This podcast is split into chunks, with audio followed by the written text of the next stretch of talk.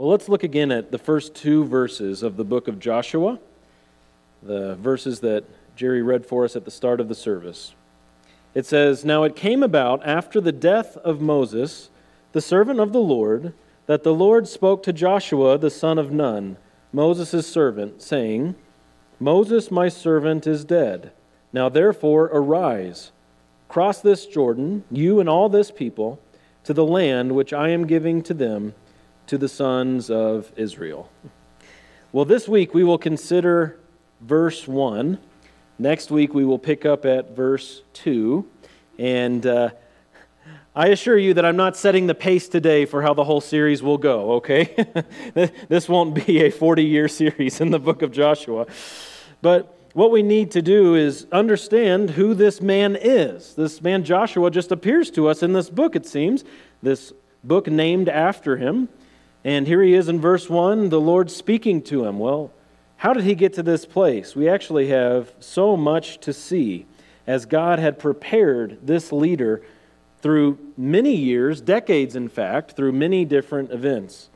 And you might notice here in verse 1 that he's just simply referred to as Joshua, the son of Nun. Now, some of you have thought that nuns couldn't have sons. Well, here you go Joshua, the son of Nun. And and we know nothing of Nun. We know none about Nun. uh, there's just nothing that we know about him. And in fact, his legacy is that he was Josh's dad, you could say, right? Uh, he is the father of Joshua, and that's about all we know. Yet again, uh, we know that Joshua didn't just appear here. His involvement in Israel did not begin here. He has had years of preparation. And Joshua's story, I hope we'll see together today that Joshua's story up to this time testifies to the sovereignty and the patience and the closeness of God. I hope that we'll see that together as we look through these events in Joshua's life. And let's start by turning to Exodus 17, all the way back in the second book of the Bible, Exodus chapter 17. I want us to see more of and understand more about the God we serve. And we'll start by looking at God's power. In Exodus chapter 17, we will see some of God's power. And we're catching Israel at a very interesting time in Exodus 17. This is after the Red Sea event. So, after God had parted the Red Sea and Israel came through safely. Yet, this is before Mount Sinai and the Ten Commandments. We're in between those events. And these are some interesting chapters in the book of Exodus. And we're catching the nation of Israel traveling out of Egypt. They're out of Egypt now, and, and they're on their way to the land of Canaan, the land that God is going to give to them. And we quickly discover here that early on in Israel's exodus, Joshua was a key figure. He was a key leader in Israel. Let's pick it up at verse 8. Exodus 17 verse 8. It says, Then Amalek came and fought against Israel at Rephidim. So Moses said to Joshua, Choose men for us and go out and fight against Amalek. Let's just stop right there. This is Joshua, Joshua's first appearance in the Bible. This is appearance numero uno, number one. It's a very abrupt appearance as Moses' aide. He shows up on the scene just seemingly out of nowhere as the assistant to Moses. And what could we know about Joshua? Well, I will submit to you that there's a lot that we can know about Joshua just from this verse and a half we looked at. Consider his background. To get to this point in Israel, he had to be with them all the way, right? He was with them in Egypt and came out of Egypt and crossed the Red Sea. You know what this means is that Joshua is a man acquainted with slavery. Now, he was a young man at this time, and depending on which commentator you read, you can come, with a, uh, come up with your own deduction, I guess, of his age. But he was acquainted with slavery. None of us are acquainted with slavery. We just don't understand that. And Joshua experienced that firsthand. And you know what we're learning here in verse 9? Joshua is about to be a man closely acquainted with war. This is Israel's first battle. This is the, the first encounter that Israel has has, has experienced where they're being attacked by someone else. And Moses turns to Joshua. He turns to Joshua and says, You go. Look at verse 9 again. Go choose men for us and go out and fight against Amalek. What a tall order.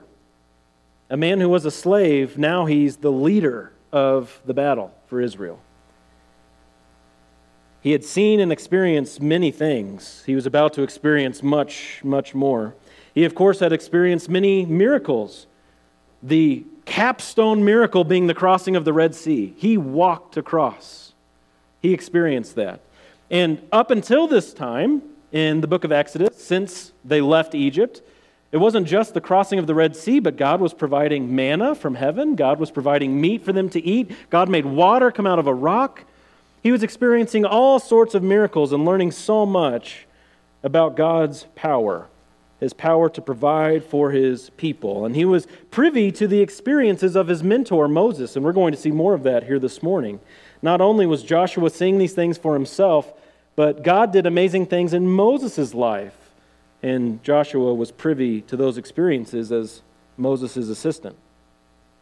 Well, Joshua is about to learn afresh here in this instance that it's God's power alone that gives success. Let's keep reading. In the middle of verse 9, Moses says to Joshua, Tomorrow I will station myself on top of the hill with the staff of God in my hand.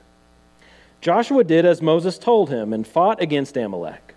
And Moses, Aaron, and Hur went up to the top of the hill. So it came about when Moses held his hand up that Israel prevailed, and when he let his hand down, Amalek prevailed.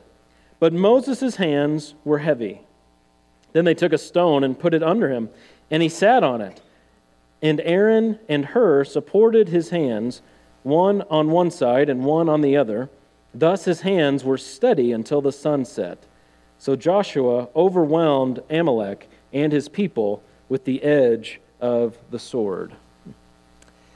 Well, when God puts his people in different situations, he sees them through it, doesn't he? Here, Moses is in an interesting situation, 80 years old, and holding his hands up with the staff in his hand. Your arms get tired pretty quickly, don't they? Especially at 80 years old, huh? Can some of you confirm this? arms get tired, and so they put a rock under him, and then they, they go and they help his hands stay up in the air.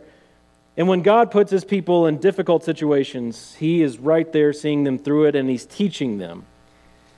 What are they learning in this circumstance, this amazing first battle for Israel? Well, God was certainly using these leaders, Moses and Joshua, but what was he teaching them? Well, he was teaching them that it's his power through them that makes them successful. It's God's power through his leaders that makes the nation successful. It's not the leaders on their own, but it's God sustaining the leaders. Even Amalek was learning this. The Amalekites were, were learning that God is a man of war, as it says in Exodus 15. God is a warrior, Exodus 15 says. And here God is demonstrating his great ability to fight and to cause his people to prevail. Think about the Red Sea event and how that's different than this event with the Amalekites. In the Red Sea, you had Israel in conflict with a nation, they were in conflict with Egypt. And yet, how were the Egyptians wiped out? Through a very miraculous event. It was God 100% of the way, wasn't it? God cleared a path in the Red Sea, and He caused the Red Sea to come back together, and the Egyptians were wiped out, all of them. Well, now the sword is in Joshua's hand. God has put the sword in Joshua's hand, and he's been told, Go out and fight. That doesn't mean that God has left him, but now God's power is being demonstrated directly through Joshua. It's not so much a miraculous event as it is just amazing reality that God sustains his leaders. God sustains his people. God gives his people power to be successful for his glory in this life. And I think that's a lesson we can take with us, isn't it? That it's God through us. It's never us on our own, but this is God's power. Clearly, this is God's doing. He's in charge of success, and his people are to rely on him. Let's look at verse 14. Then the Lord said to Moses, Write this this, this victory in battle. Write this in a book as a memorial and recite it to Joshua. Now, of course, this will be recited to more and more people. In fact, we read this book now, right? We read the book and it's kept for us. But look how specifically God says Joshua needs to hear this. Joshua is going to be the next leader after Moses. Joshua is the one who's leading Israel in battle. Recite it to Joshua, God says, that I will utterly blot out the memory of Amalek from under heaven. Verse 15 Moses built an altar and named it, The Lord is my banner. And he said, The Lord has sworn, the Lord will have war against Amalek from generation to generation. The record was to be preserved for Joshua's sake, and here Joshua was given a promise to hang on to from God Himself. God is going to give you success. Rely on God, trust in the promises of God, trust in the power of God. Well, the next lesson we see in the text that Joshua learns is the presence of God, not just the power of God, but the presence of God. You can flip with me through the book of Exodus and look over chapter 24. This is where Joshua goes with Moses up to Mount Sinai. And there were others that joined them. There were other elders, and of course, Aaron. And they were going up the mountain, but Joshua was the only one who was able to go with Moses all the way up to the presence of the Lord. And he experienced a closeness of the presence of God that the other men did not get to experience. And he was there with Moses. This is where Moses receives the tablets of stone very important moment in Israel's history. And he was with him on this mountain all the way until chapter 32. Keep flipping forward and see that perhaps the title in your Bible for chapter 32 says the golden calf.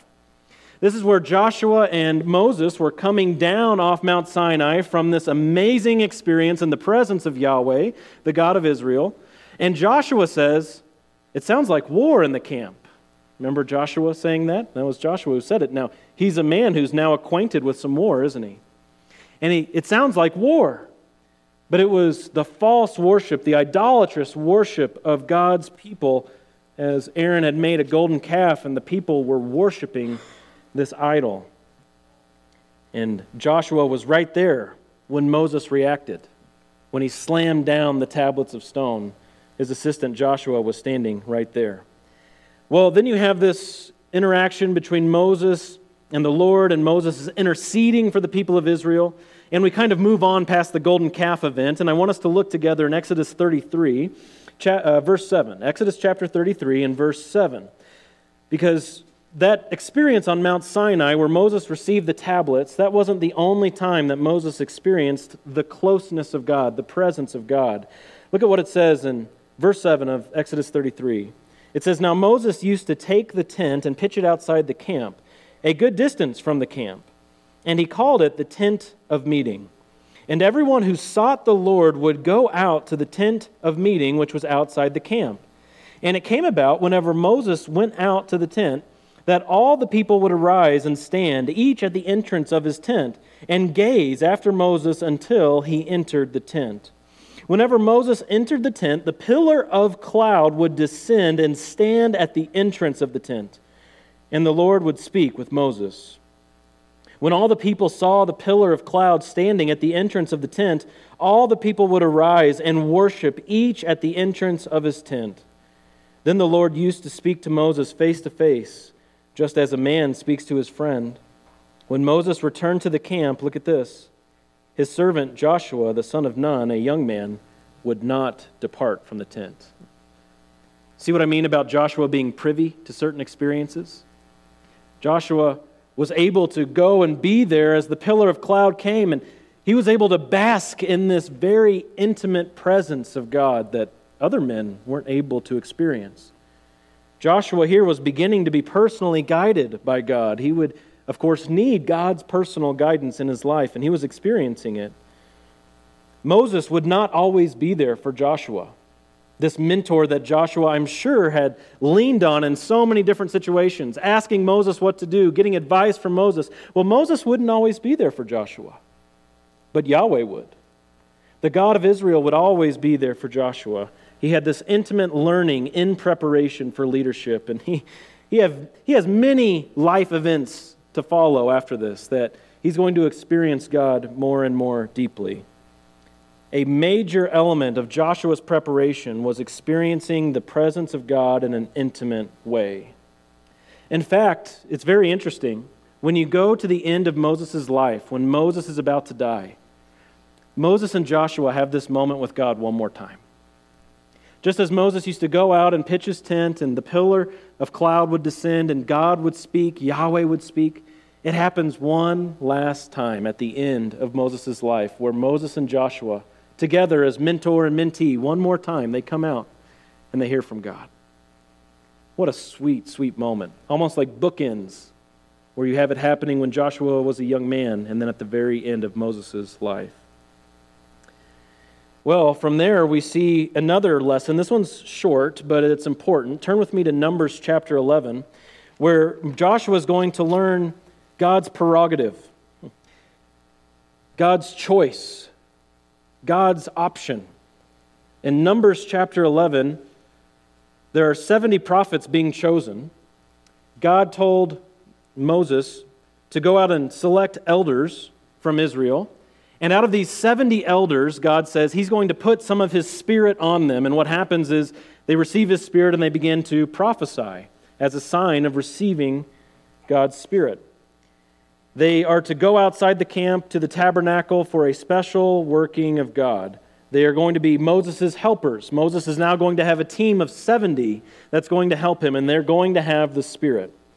So let's pick up in the middle of that narrative in Numbers 11, verse 24. Verse 24 of Numbers chapter 11. It says So Moses went out and told the people the words of the Lord. Also, he gathered 70 men of the elders of the people and stationed them around the tent. Then the Lord came down in the cloud and spoke to him, and he took of the Spirit who was upon him and placed him on the seventy elders. When the Spirit rested upon them, they prophesied, but they did not do it again. Verse 26. But two men had remained in the camp. The name of one was Eldad, and the name of the other was Medad. On Father's Day, you had Eldad and Medad. and the Spirit rested upon them parentheses. Now they were among those who had been registered but had not gone out to the tent. And they prophesied in the camp. So a young man ran and told Moses and said, Eldad and Medad are prophesying in the camp. Verse 28 Then Joshua, the son of Nun, the attendant of Moses from his youth, said, Moses, my Lord, restrain them.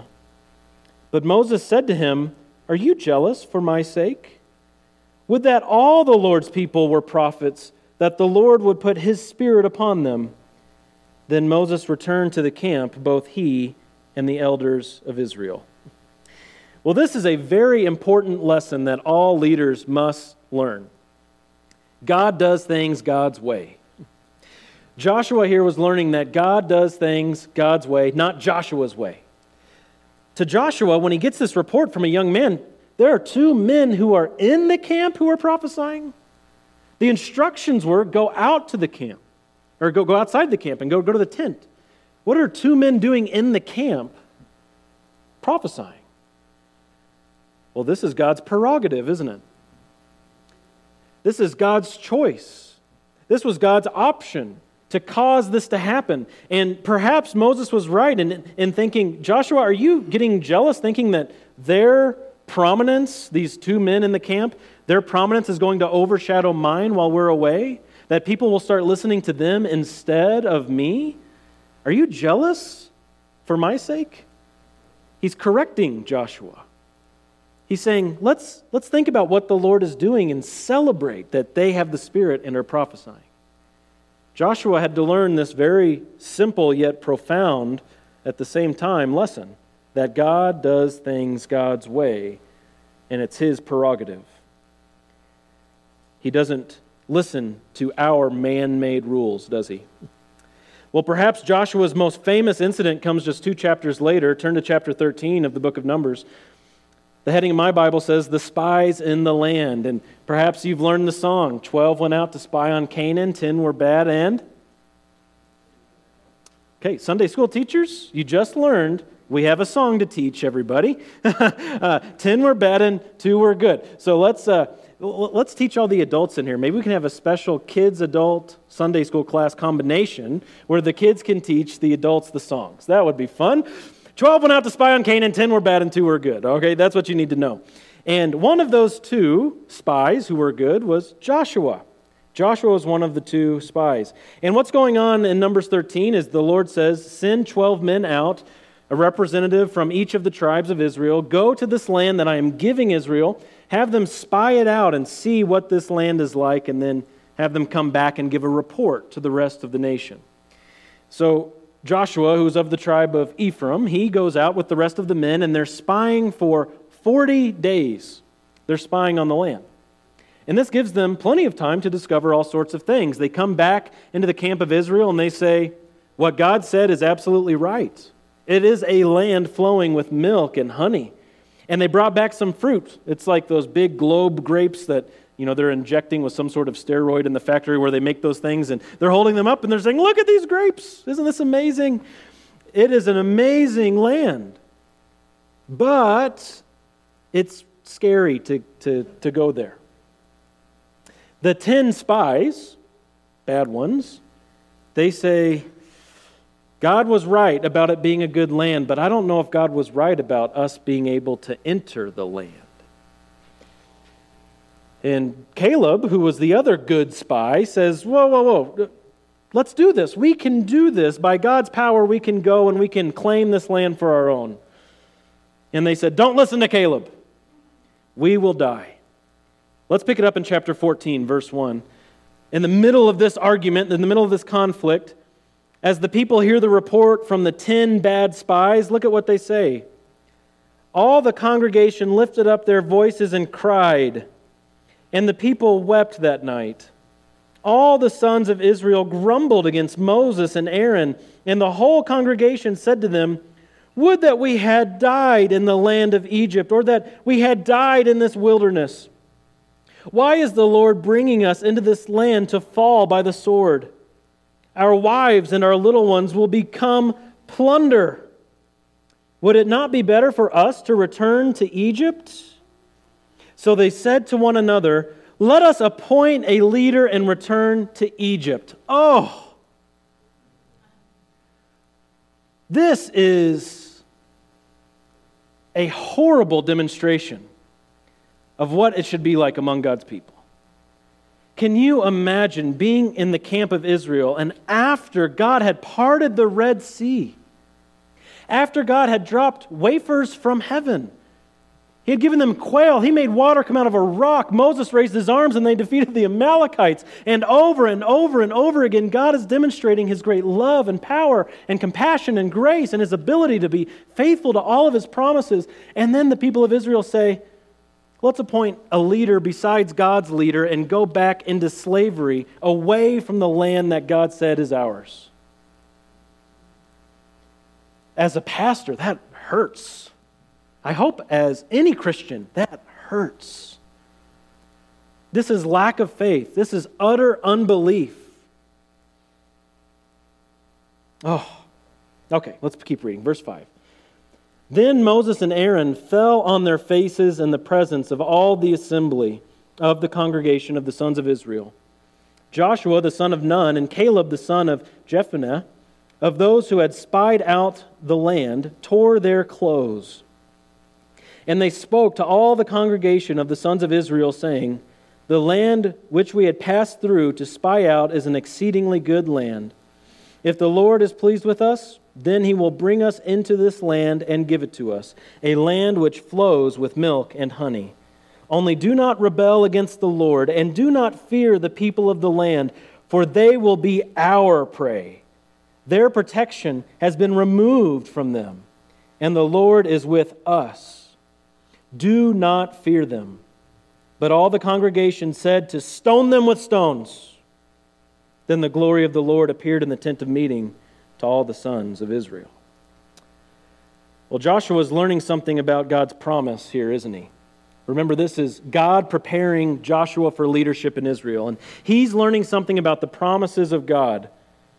Joshua, along with Caleb, They were clinging to God's promises, even when that meant they had to cling alone.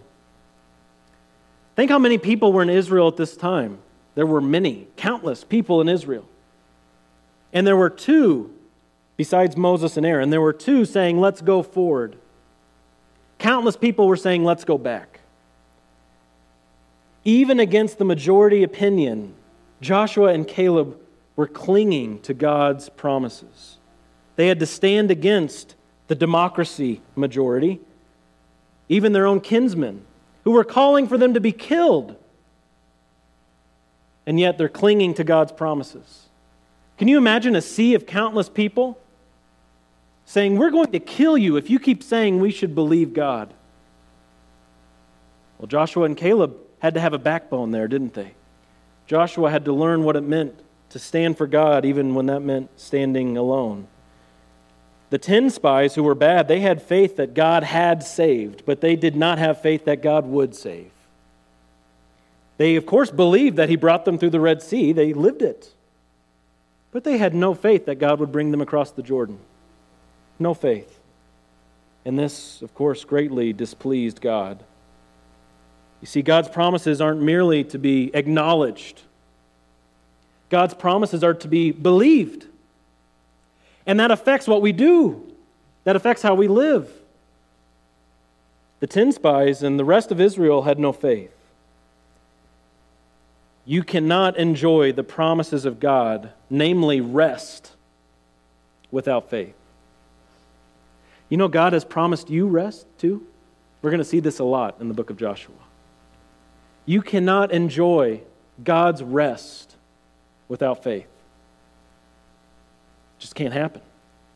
And for this generation, they weren't going to get to rest in the land because of this moment. This is a watershed moment in Israel. Because of their lack of faith, they weren't going to enter the land, save Joshua and Caleb, because they had faith. Rejecting God's promise results in chastisement, a disciplined nation Israel had now become. They were going to be disciplined by God for decades. They've only been outside of Egypt a little over a year. But this is the start of 40 years in the wilderness, isn't it, for this nation? Because they would not cling to the promises of God. So now Joshua is not only learning about God's promise, he's learning about God's prohibition. He's prohibiting a whole generation from promised rest. Joshua heard and experienced God's righteous judgment firsthand. He heard from, the, from, from Yahweh saying, This generation will not enter. That is a strong judgment. And he heard it with his own ears. And then for the next four decades, he's seeing bodies drop all around him in the wilderness.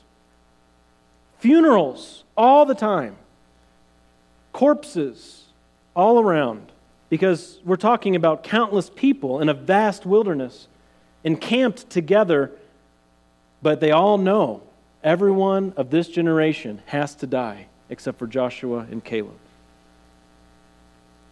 And with each death, I think Joshua was becoming more and more of a leader. He was becoming more and more recognized as the one who was going to lead Israel. His competition was dying off and he was going to be standing with Caleb once again alone. Well, it all started with the Amalekites, that God does not tolerate rebellion. And now Joshua is seeing it with his own kinsmen. The death of the rebellious is a major theme in the book of Joshua. And I want you to get acquainted with it outside of the book of Joshua here today, and even among Israelites. God does not tolerate rebellion. And here with Israel, he's giving them a very vivid picture. He's giving them very deep life experiences to teach them that he does not tolerate rebellion. Every member of that generation dying off was a reminder that God does not tolerate evil in and among his people. Look again in Numbers chapter 14, starting in verse 28. This is his clear pronouncement. God says to Moses, and to Aaron, Say to them, the people, As I live, says the Lord, just as you have spoken in my hearing, so I will surely do to you. Your corpses will fall in this wilderness, even all your numbered men, according to your complete number, from twenty years old and upward, who have grumbled against me. Surely you shall not come into the land in which I swore to settle you, except Caleb, the son of Jephunneh and Joshua the son of Nun. Your children, however, whom you said would become a prey, I will bring them in, and they will know the land which you have rejected. But as for you, your corpses will fall in this wilderness. Your sons shall be shepherds for forty years in the wilderness, and they will suffer for your unfaithfulness until your corpses lie in the wilderness according to the number of days which you spied out the land, forty days, for every day you shall bear your guilt a year, even forty years, and you will know my opposition. I, the Lord, have spoken. Surely this I will do to all this evil congregation who are gathered together against me. In this wilderness they shall be destroyed, and there they will die. God does not tolerate rebellion. And this is a major portion of Joshua's life. 40 years is a long time. And this is a portion of his life where he's being prepared by God for his leadership going into the land to fight against those who rebel against God. Well, these 40 years led to an official torch passing. As these bodies died one by one, these people passed away one by one. We eventually come to the end of Deuteronomy. Turn with me to Deuteronomy chapter 31. Oh, Numbers 27. Let's do Numbers 27 before we get to Deuteronomy. In Numbers chapter 27, we see an official torch passing of sorts, where it is now time for Joshua to take up the mantle. Moses, of course, wasn't going to enter the promised land either. That's for a separate event. That was when he struck the rock instead of speaking to the rock. And because of his disobedience, Moses was not allowed to enter the promised land. And we see Moses is getting ready to die, and God is making things official by making Joshua the leader among the people. Let's start at verse 18, Numbers 27, verse 18.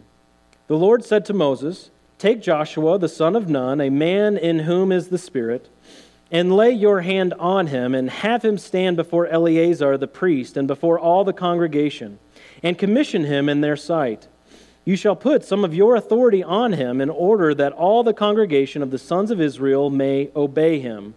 Moreover, he shall stand before Eleazar the priest, who shall inquire for him by the judgment of the Urim before the Lord. At his command they shall go out, and at his command they shall come in, both he and the sons of Israel with him, even all the congregation. Moses did just as the Lord commanded him and he took Joshua and set him before Eleazar the priest and before all the congregation.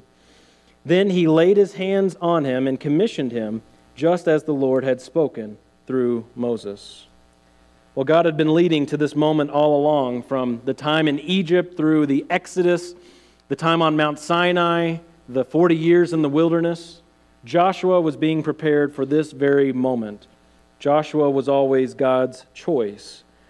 And God gave official capacity to Joshua through an official ceremony here. And he was given a specific charge. He was to press forward.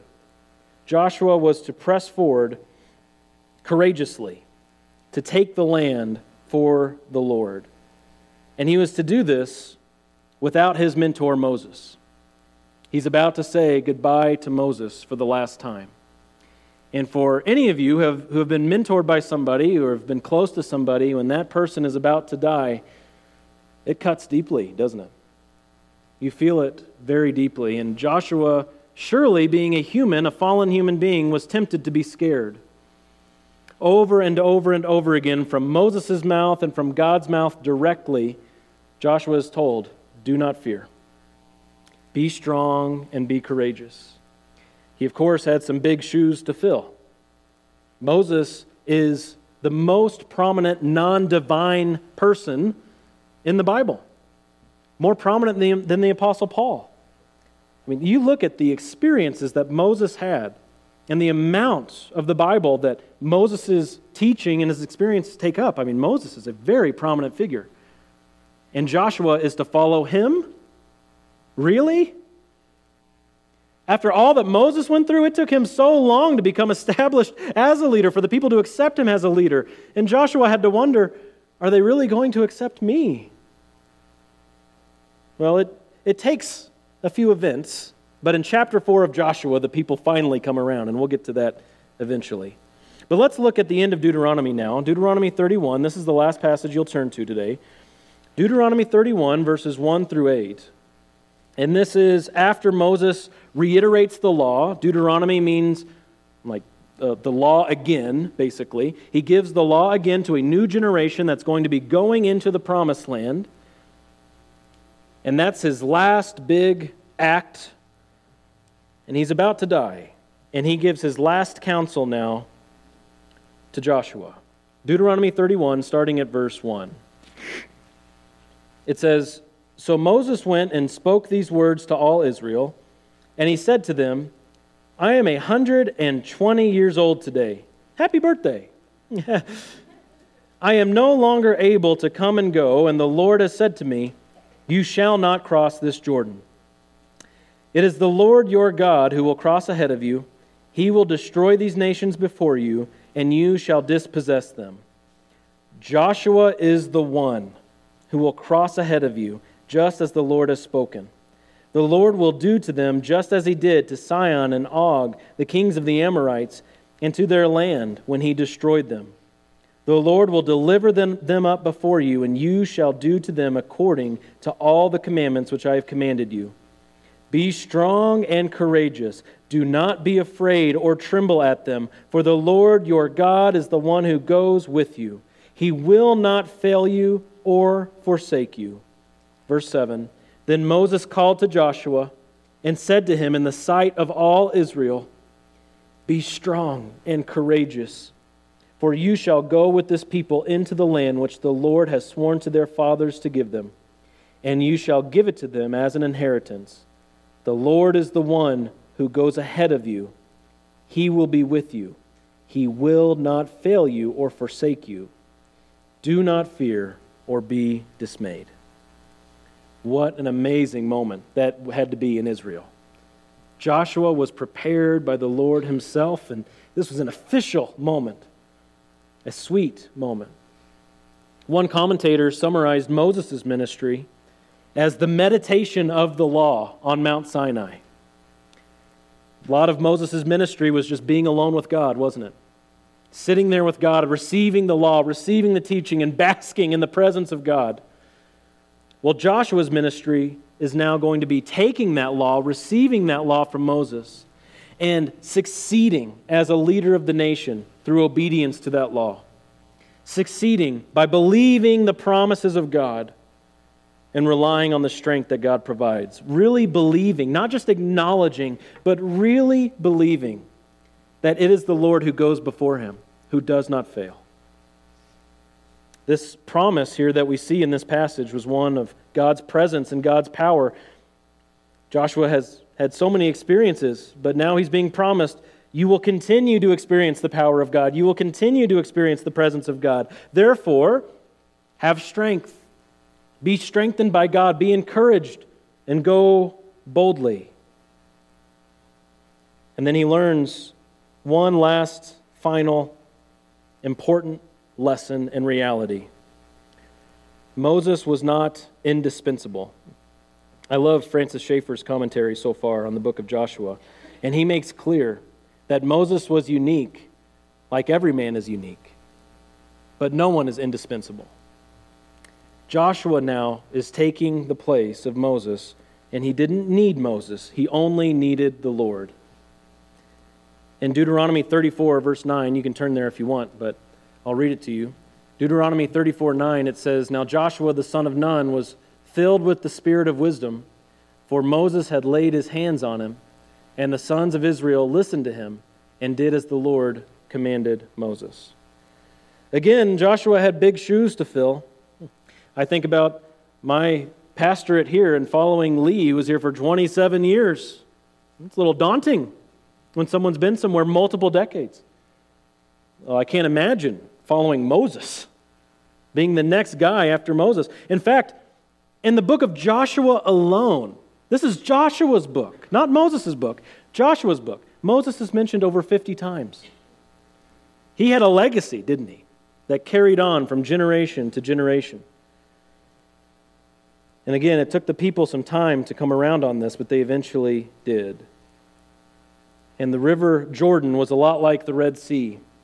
As Moses led the people across that sea, Joshua is going to lead this next generation across the Jordan. And he will get an explicit confirmation from the people that they see him as their leader. I find very interesting that Joshua is on his way to being known as the servant of the Lord. One thing you'll see when you study the life of Moses through the first five books of the Bible is that Moses is often called the servant of the Lord. Moses, the Lord's servant, or Mo- Moses, Moses, the servant of God, however it's phrased. You see it several times.